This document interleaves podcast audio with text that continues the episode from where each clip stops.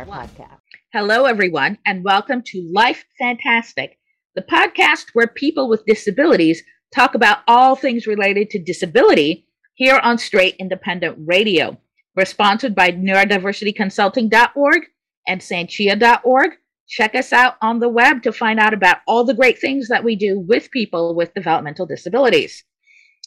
I am your host, the Idea Dynamo, Samantha Pierce, and I am joined today by two of my colleagues and regular hosts on the show, Liza Citron, autistic, disabled, future special education teacher, and Scott Davis, disabled advocate, speaker, writer, and entrepreneur.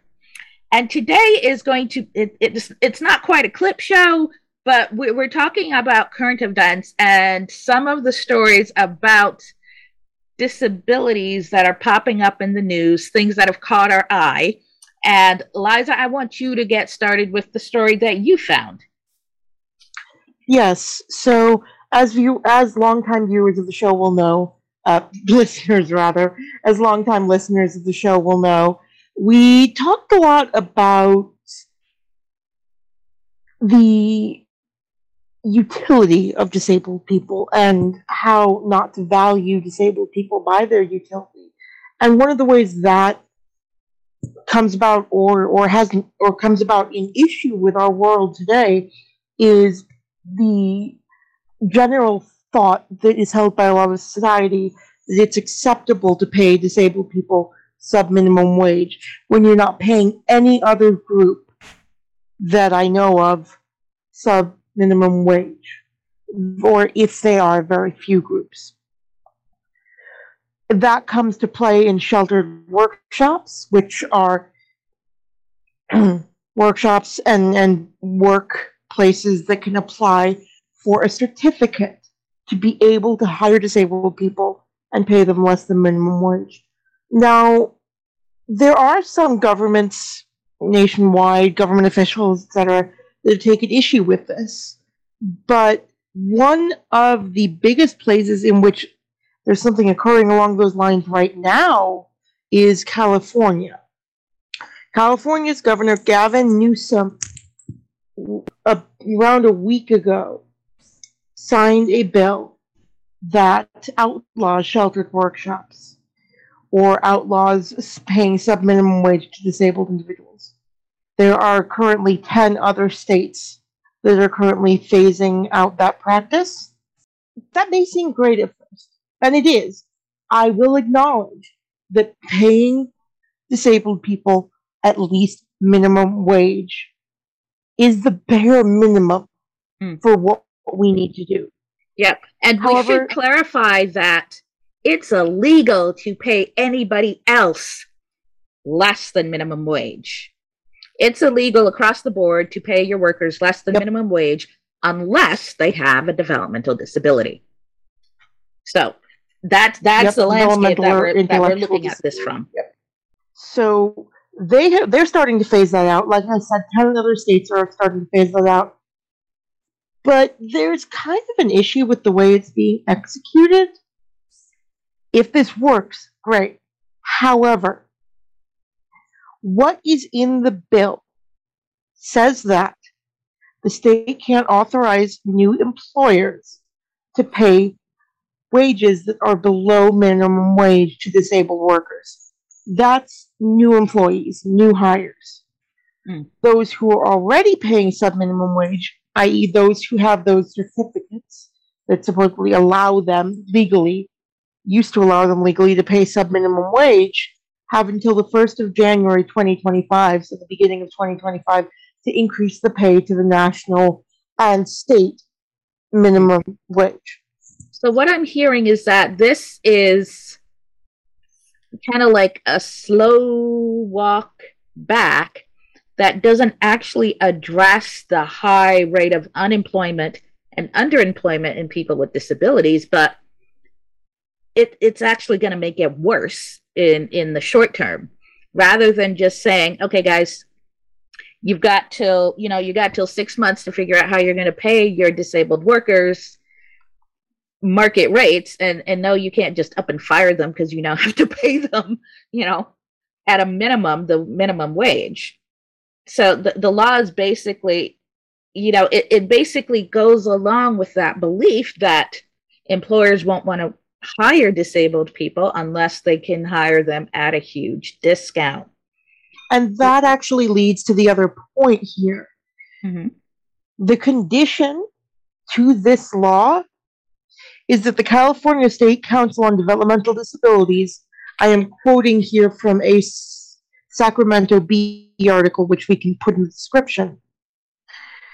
The State Council on Developmental Disabilities in California must create a plan detailing how the state can help workers with disabilities, disabled workers, get the services and support needed to get jobs that pay them at least minimum wage.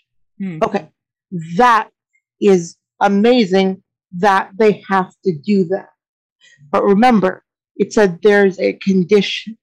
And that condition is that if that plan by the State Council on Developmental Disabilities is not released by the beginning of the year 2025, the employers can continue to pay the workers sub-minimum wages, which, you know, it's great that the State Council is probably going to provide a lot of information and a lot of support, hopefully, to help disabled people get paying jobs above minimum wage and actually respect what we can do. However, Liza, I have a question. Is there any indication in any of the legislation or any of the conversation about it around addressing the income caps and the asset caps that tend to force people with disabilities into choosing to be unemployed or underemployed? Nothing's been mentioned about that I can see. Okay. I haven't watched, obviously, all the debates in the California legislature, but if I remember correctly, there's nothing specifically in the law, and there are no publicized comments by any senators regarding that. They do address vague, this is not going to be good for our population, our disabled people, etc., but there's nothing being said about the income caps. Okay. However, this condition, disabled people being paid more than minimum wage, as it is illegal to pay everyone else, I want to stress that again, should not be conditional. I think we all know that.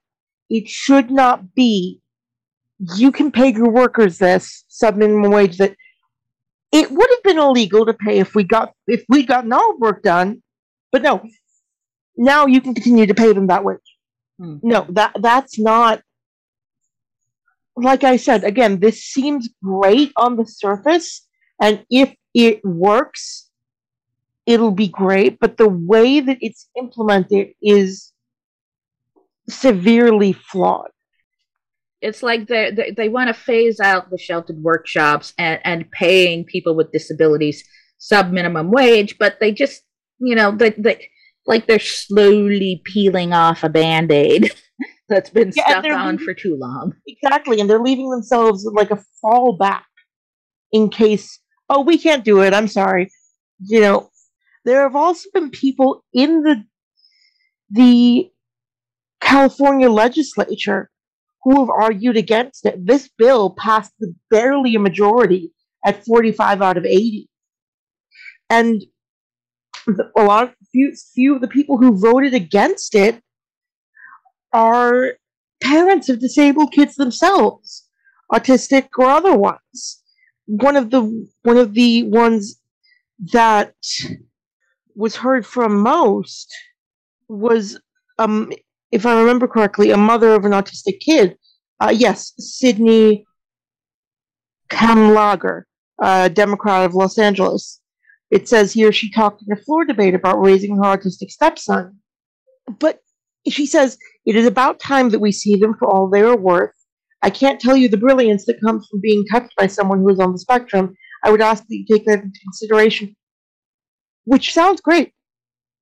But we don't need to be held to some standard above able people, but there are also people that say that paying them subminimum wages is helping them. So Assemblyman Devin Mathis, Republican of Visalia, I don't know where in California that is, but that's his district. He said, we're trying to help them. We're trying to give them meaning in life. And this piece of legislation takes that away from them. Mm. I'm sorry. Are you saying that giving disabled people a job, but paying them subminimum wages and not understanding what they're capable of is giving disabled people meaning in life? It sounds like they are going with the belief that employers won't want to hire disabled workers mm-hmm. if they have to pay them the same way they pay everybody else. Well, gosh, I mean, that's kind of, speaking in my experience as a parent, that's what I want.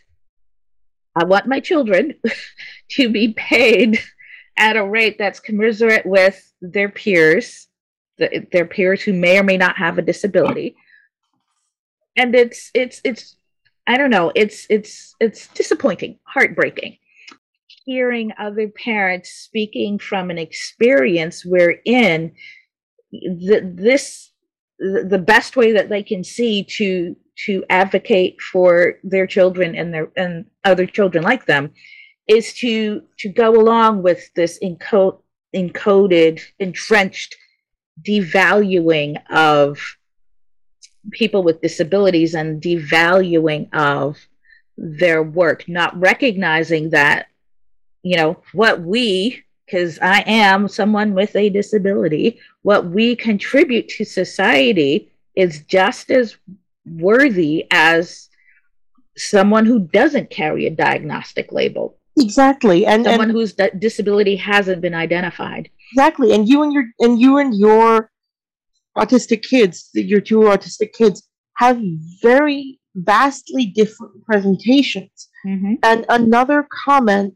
that has been made on this law by, quote, the National Council on Severe Autism, quote, they sent a letter to Governor Newsom urging him to veto the bill, saying, the State Council on Developmental Disabilities and Senator Durazzo must do better than to champion one, parenthesis, high-functioning close parenthesis, sector of the disability population while throwing another sector under the bus. Oh my gosh, I hate that so much. I can't. Yes. I can't with that.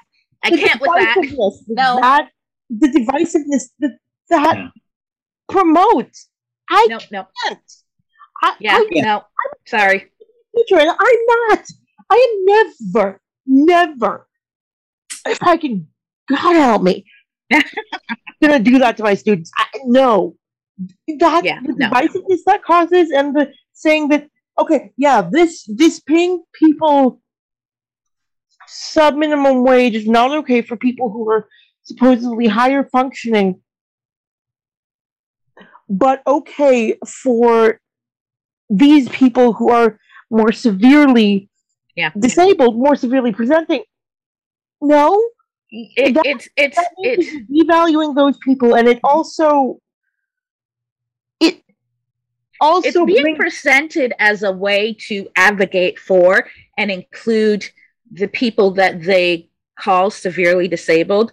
I call them people who have higher support needs. And yes, and it brings back the "you're not like my kid" thing that I see all too often by disabled parents parents of disabled kids on social media.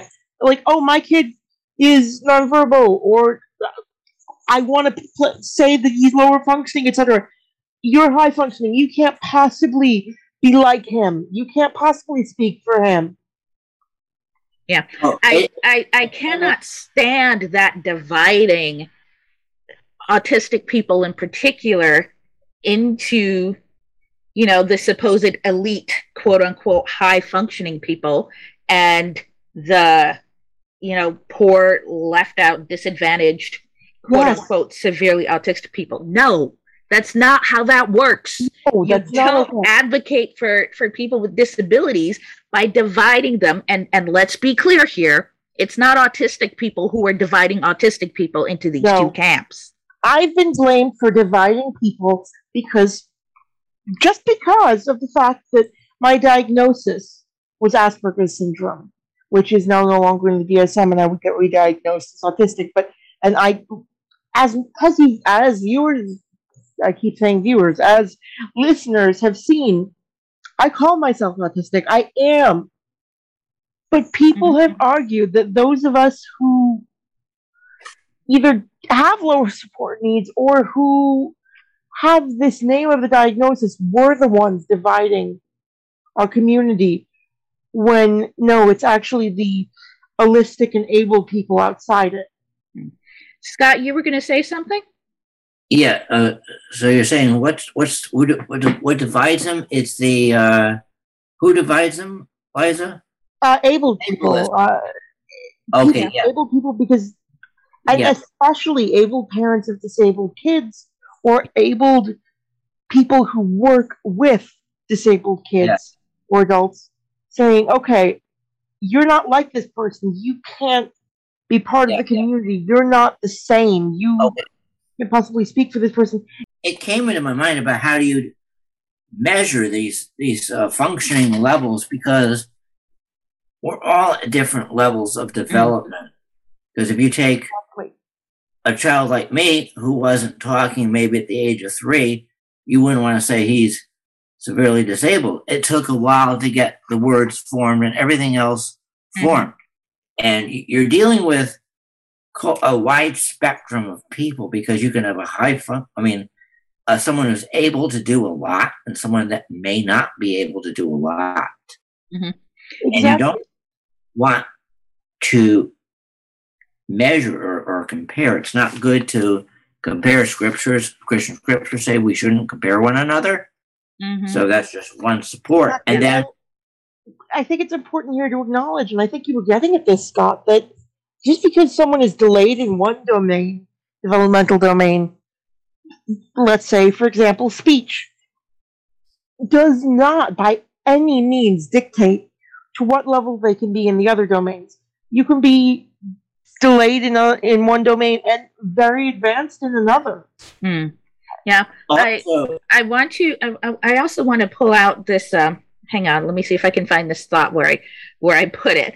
But there seems to be a lack of understanding or a lack of appreciation of the point that when people are advocating for appropriate resources for people with disabilities, particularly developmental disabilities, we don't have to advocate at the expense of other people with developmental disabilities. As in, you put resources on the table that are specifically targeted for one group, those resources will also be available to people in other groups. If, this firmly entrenched belief that people with high support needs won't be employed unless employers can pay them sub-minimum wages, that's what needs to go. That is what's handicapping disabled people. That's what's keeping them out of the workforce. The lack of support to put them in the workforce is what's keeping them out of the workforce. And, a plan that says, okay, state, we need to work on a plan to have the services and resources in place to support people with disabilities who want to work. It's disingenuous to kind of try to characterize that as discriminating against a particular disabled population. That's not how that works. Saying that we need to have those resources in place so that disabled people who want to work can, is not actually discriminating against disabled people by creating this hierarchy of who gets what supports. No. It's that mentality of fighting each other for crumbs that keeps holding us back. No, you don't have to fight other disabled people to get what you need for your favorite disabled person. Okay? One thought, one word that just popped into my mind was favoritism. Mm. Also, the idea, also it's important to note that this month in October is Disability Employment Awareness Month. Yes. And a lot of times when I was doing, I was part of a program in Bridgeport for the, but what we did was we, I put little on windows, little flyers and quote, had some speaking moments and ended up with a $500 stipend for that little bit of work. And the resources, I mean, you have some employers, but it's very different. But definitely I agree that when we put resources out there, as with any accommodation in a company, if someone's allowed phones to enhance their hearing, everyone should have that option. So you need to broaden the playing field somewhat. And that I think is good, and get rid of these loopholes. And also it's a matter of the heart, because a lot of times you have to almost like put yourself in their shoes. And finally, my last rambling, and then you can pick up whatever you want from rambling, that's how I operate, is with the local organization in Fairfield County, Kennedy Center. They have excellent training programs. I don't know how their wage structures are, but definitely they look and they fight for legislation for what's fair for the developmental disabilities that they fight for, and intellectual disabilities that they fight for. So I think to wrap up a little bit about this, we are clear, well, a lot of people are clear that paying disabled people sub-minimum wages in what are called sheltered workshops, it's not actually a sign of support. It's not actually a sign of caring. It's not actually good. Moving towards integrating people with disabilities into the workplace as equals with their peers, providing with them with the supports that they need so that they can participate in the workplace at least minimum wage is where we need to be going. We need to be coming out of that cave. And we also need to not try to make disabled people fight each other, different groups of disabled people fighting each other, because seriously, that's where you're going to go with your advocacy. Don't do that. I don't have time to fight with other disabled people or other disability advocacy groups. I don't have time for them to be fighting me, because every moment that I spend having to talk someone down or talk to someone saying, no, actually, no, our needs are not at odds with each other. We can meet the needs of both of us. Is time and energy taken away from making that point to the people who are responsible for providing those services and resources. So, Liza, I want to thank you for bringing that story to our attention. And there are a few infuriating pieces in there, but that's the lay of the land these days. So, yes, it is. Yeah, it's my turn next, and I just so happened to land upon a story in Newsweek. It's take it for what it is, but someone who's getting married at some point decided to not invite her, and this is what the headline calls her severely autistic sister to the wedding. Now, I have a kiddo who can at times be described as someone who's severely autistic. And we have had to do that calculus of, is it worth bringing him to this social event? Is this something that he would be comfortable at? Are they going to work with us to make sure that he's comfortable? Are they going to understand? Are they going to provide us with accommodations? And sometimes the answer to all those questions is no, and we stay home. And I think the important thing here is that you're probably doing it for his sake, not making this decision to make others comfortable. Yes. You are making this decision based on how he would feel there. I'm not about to drag him up to the state fair ever again. Nope. Yep. I mean, I can't handle the state fair. Yeah, it's always related to me sometimes. So this story goes on to retell information that this person posted on Reddit somewhere. And there are a lot of red flags for me. First is the point that the one that there doesn't seem to be a conversation really between this woman and her family about how to make her sibling comfortable. There doesn't seem to be an understanding on the part of the parents, because they got upset when this woman said, okay, here are the reasons that I have concerns. I guess the main concern is that the quote unquote severely autistic sister is not reading the social cues and is behaving inappropriately towards the groom. And the first question I had when reading this is, well, what have y'all done to help her understand what she can and can't do towards this person? And how have you intervened and worked with her to help her, figure out, okay, this is a person that I like, but I can't express that in this way. This is a better way for me to express that so that we can both enjoy the interaction. There's no details about that. And that was the first place that my thoughts went.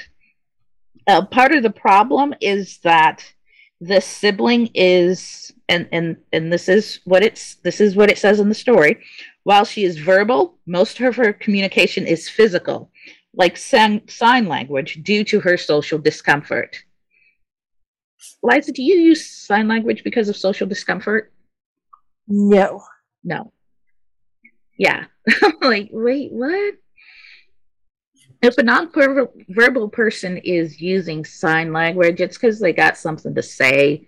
They might be, they might be happy. They might be signing, get me out of here, I don't like this. Because I want to be social, yeah. Mm-hmm, mm-hmm. I don't know. This just reads like somewhere along the line that there was a disconnect between helping this young woman figure out how to be herself and express herself appropriately. Like that didn't happen. They just, and I'm trying hard not to judge, because every family is different. The skills and the tools that they have available to them are all different. And I think what struck me in this story is that this family didn't seem to have the tools available to them to make this work so that the family could be together. I've had experiences where for huge family gatherings, what is, one of the planning items high up on the list is making sure that kiddo has all their favorite foods, kiddo has their favorite toys, kiddo has their designated space for when they need to be done with people. And that was it. It's like, okay, here's the food, here are the toys, there's the space if you need it, go enjoy yourself. And that was the extent of the planning. And for our part, we were working with kiddo like, okay, this is what's going to happen. First, we're going to do this, and then we're going to do that, and then the next thing's going to happen. There's a lot of pre-planning that goes into socializing when you have young children, even adult children with a disability like autism. It is so that everybody can enjoy themselves as much as possible and get through it. Exactly, and it is. But despite that. That planning and that execution of it, and I think this is a very important piece, it's helping him maintain his agency, which is incredibly important because that's so often taken away from us. Yeah. So I guess that, there were some problematic behaviors, such as the sibling trying to kiss the groom and things like that, which, red flag, invasion of personal space. Has anyone had a conversation with this young woman about personal space? she's doing something wrong. She likely doesn't know. Mm-hmm. She sees her sister doing it, and it's the bride was her sister, correct? Yeah. Yes, the bride is the sister. She sees her sister doing it, and she thinks, okay, this is a way I can. If I like this person, if I like being around them, okay, this is something I can do with them. No one's explained to her, hey, your sister has a different relationship with this guy than you do, and it's okay for her because XYZ. You will want, hopefully at some point, you will find someone who, for you, who's XYZ, but it is not appropriate for this person. And part of the problem for this bride to be is that she says her sister doesn't really understand that some things are okay for some people but not for others.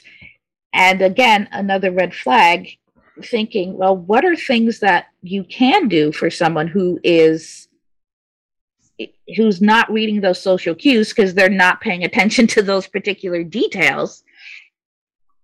How do you explain the differences in relationships?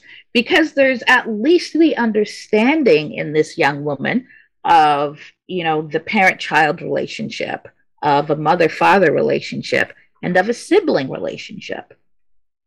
Exactly. Has anyone even tried explaining that to her? I think no. Because there's no discussion of it. And the reaction from the parents is equally distressing. Their response is to call the bride selfish and, disinvite themselves and several other family members. And it's disappointing that the conversation isn't more. It seems that both parties that really should be figuring out together, well, how do we make this young woman comfortable, and how do we include her in a way that works for her and works for everyone else around us? They're not having that conversation, and which is unfortunate. And folks, that's the kind of conversation you need to have. The conversation you need to have is, how do we include people in a way that works for the person who needs the accommodations and works for the people who would be providing the accommodations?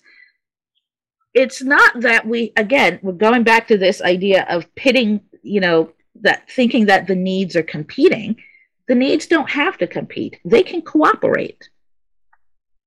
The young woman can get to be part of the family gathering without having to stress her out, without having to stress anybody else out. Although I don't know that there's ever been a bride that wasn't stressed out about her wedding day. Probably not. Probably not. I know. I had moments that made me want to flip a table on my wedding day. You were going to say, Scott? How often do you want to flip a table? I pretty often. Yeah. You were going to say, Scott? Yeah. Wow, flipping a table—that's pretty wild. Also, but no, you're not that way. Anyway, we don't want to stereotype anyone. But definitely, I liked your input about the tools, about the expectations, have that clear expectation, and it goes back to a lot of the topics we've discussed, whether it's policing or anything, or the museum staffing, is about education. Mm-hmm. And I think that's important. Also, I agree about the idea of putting things up, people on equals, and listening to social cues. I agree with all that.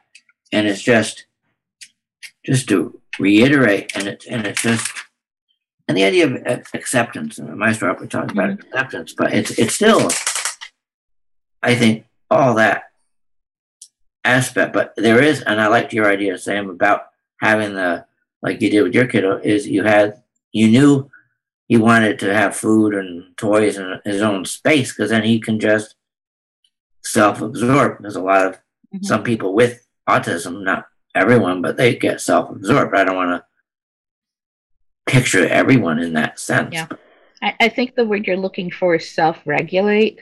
Yeah. Yeah. And that's part of the whole, partly Maslow, or the self-regulation, emotional intelligence, or social emotional learning. And I think what the story continues describing the back and forth between the family and the bride, and rejecting, you know, suggested accommodations like attending via webcam or redirecting the unwanted behavior. I mean, that seems like a no-brainer, but okay, that was acceptable to the parents. That's the thing. It would seem like the behavior then isn't the issue. It's the target. It's the person, because if they wouldn't allow her to attend, even in a scenario where the behavior would not be disruptive, regardless of whether they try to redirect that behavior or whether they have even bothered to explain. Well, it's unclear if that's actually the case, because, you know, the suggestion was offered, well, if we redirect her behavior away from the groom, then it wouldn't be a problem.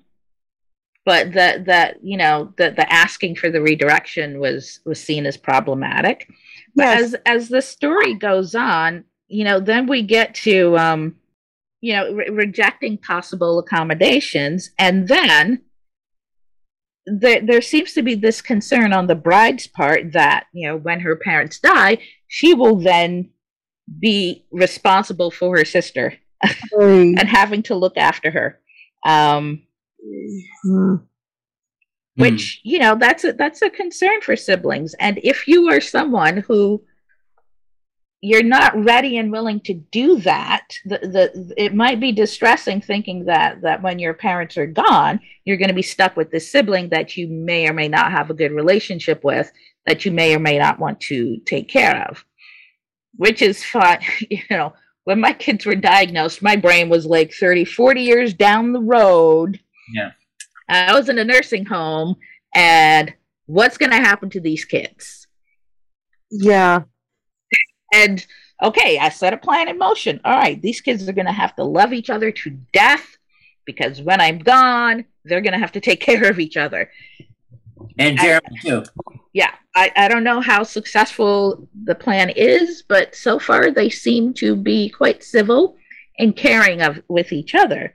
And, you know, not every family, again, gets that and has the tools to be able to build those kinds of relationships so that, you know, they feel comfortable saying, I'm concerned about this, let's work on it, or I'm looking at this, and these are the things that are coming up for me that I want to address.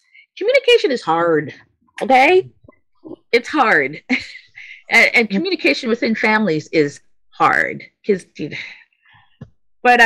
it struck me that was a concern that came up in talking about, I don't want my severely autistic sister at the wedding because she behaves inappropriately towards my soon-to-be husband. So I don't know. I think angst about the future might be a bigger concern than maybe the behavior towards the bride. But that's a story that I kept coming back to and looking it over and thinking, oh my gosh, these people really need help. These people need so much help. The bride and her husband-to-be need help. The sister needs help. The parents need help. They all need to figure out how to talk to each other, you know, figure out where the responsibilities lay. What are the expectations? Folks, don't expect that family members will do whatever it is that you want or need from them. That's a conversation you gotta have, and this applies whether or not somebody has a disability. Yep. Manage those expectations. So I guess that's my that's what struck me about this little snippet about a woman deciding not to invite her severely autistic sister to her wedding. It's folks are not managing their expectations well. Yes. And they clearly need some help on communicating. Scott, you also had a story, and I think the story you found was a little bit more encouraging and uplifting. Gotta love Scott to always lift us up out of those moments where we want to flip tables. Scott keeps us all calm. Tell us about your story, Scott. Yeah, my story, I found it quickly, and that is in the Independent Voices, there was an article about an autistic man at his brother's wedding, and the person reporting it saw this Eric Garcia, who reported it, saw his sister and himself, and he's just about the differences, and when the brother... got a Mickey Mouse toy and he played with it, but then when his sister was born, because this gentleman is autistic, he didn't really understand the difference between the doll and the new sister, so he put her away in the closet, thinking it's just like the doll, and obviously it caused a little friction between the two of them, between the brother and sister. You know, stuff like that happens. Even when there isn't a sibling with a disability. Ask me how I know. Yeah. But go ahead. Because that stage of childhood development, the way the brain forms. Yeah. Okay, but the thing I liked about it was that, despite that, and then they used other examples, but this brother and the sister, that they were supportive of each other. The sister obviously advocated for when the brother, who was autistic, got bullied and just stood up. And that was nice. And that they just accepted the love, and then it was just a different type of love that was said. There was that feeling or understanding that was out there. And they talked about being equal. So it's not... And I like to quote, and the article says, I smiled while watching Sam say, the woman say that brother loves him just as he is, but the only thing greater than loving someone is to have your love received freely. Our emotions are a way of being, are no less valuable currencies, and the cash they have is nearly universal. So then they deal with other issues. I'm not trying to get into the whole family dynamics of what happened, but just the idea of thinking about the currency of our love, and just to have that caring of just how people are, that uniqueness. Because a lot of times with disability, we talk about the Kennedy Center and the People's Bank.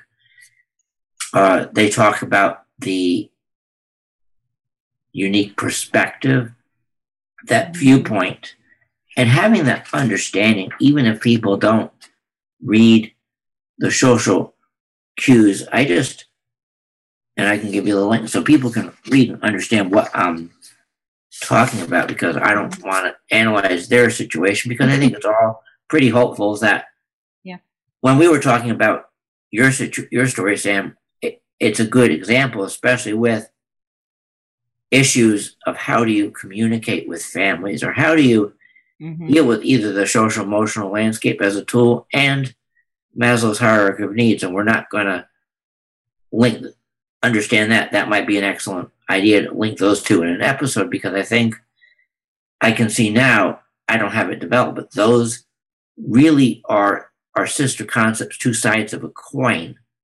And if we can build these people up and even tie in the idea of resilience, then I think we can really have a triangle or a way of looking at how we can do it and build a tool set.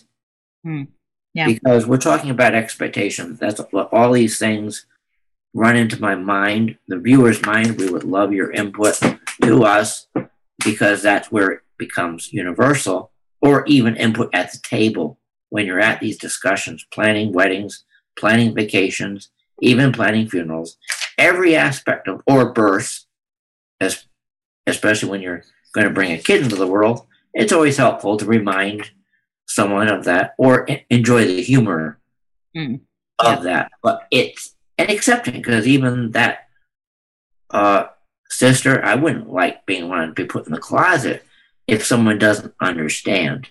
But to have that openness, that transparency, Yeah. And those just general courtesies. Those are just what I wanted to share that I think kind of get at it, and also different cultures. These women liked going to church, and then the other guy just didn't really, wasn't.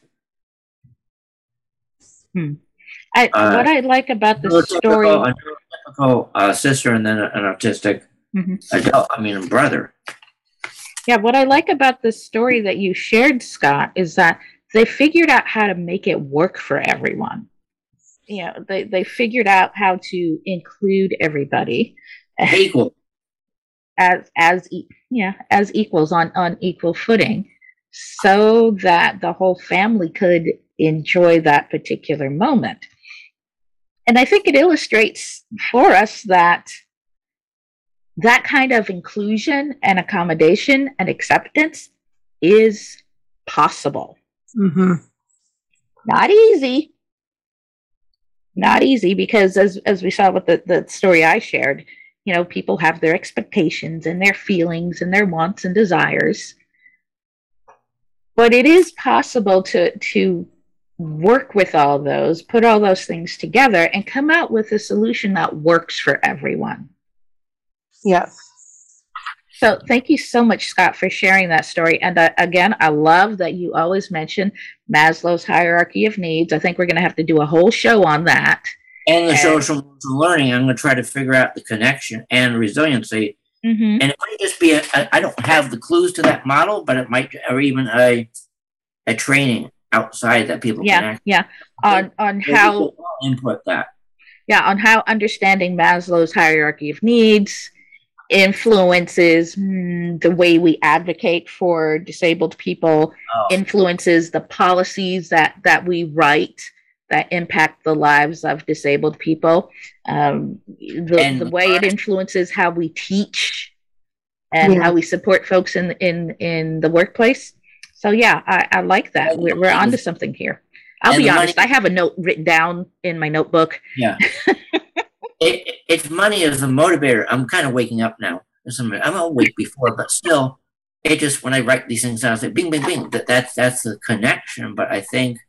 Did you also just drink any coffee? Or no. A little iced tea, but that's not much. Yeah, that's caffeine. But yeah, that's caffeine. That's for you. Motivation, I had a long nap, but motivation is... the whole thing, because if you're paying someone less than the minimum wage and they're working hard, they're not going to want to work as hard, or if you don't give them equal access to promotions or wages. A lot of companies that Kennedy Center recognizes go above and beyond that, in that they allow these people and they give them this thing called agency. We've talked about that. Mm-hmm. And we give them that, I can't define it right now, but still we've talked about it. And it provides them that. And we can discuss that in a future episode, tying all those previous concepts I mentioned and a few others I may come along with, or even a couple of episodes, because we always can expand the concept. Yeah. Yeah. So that we can then help people to then maybe make the right decision. So there's no exclusion, as we saw that in the museum piece, where there's that exclusion, but you have to have an understanding and be flexible. Yeah. So thank you, Liza and Scott, for just going with the flow and discussing stories that you found. I think we're going to do this. We'll have to make this a regular segment or something. Yes. Because there are, you know, disability isn't a special occasion thing. No. It's an everyday thing. Disabled people are disabled every day. Those of us with developmental disabilities, we're disabled from birth. Yep. Through death. So it's like every day of our lives. Yeah. And I think we have to acknowledge that while there will be positive stories like the ones Scott shared, we do have to acknowledge the negative. We can't be positive all the time. That's not possible. Yeah, you got to be honest about the way things are. Exactly. So that, you know, if something's not going well, you have to recognize, oh, this isn't going well. Why is it not going well? Yeah. How can we change that? So thank you again for joining us, Liza and Scott. Thank you to our listeners for listening in to Life Fantastic, the podcast where people with disabilities talk about all things disability here on Straight Independent Radio. I'm your host, the Idea Dynamo, Samantha Pierce. We are sponsored by neurodiversityconsulting.org and Sanchia.org. Check us out on the web to find out about all the great things that we do with people with developmental disabilities. Also, check out our race and disability lecture series that is happening right now. And we are talking about having those hard conversations about how race and disability intersect and what that means for the lives of racial and ethnic minorities who also happen to be disabled. Thank you, everyone, and hope you have a good rest of your day.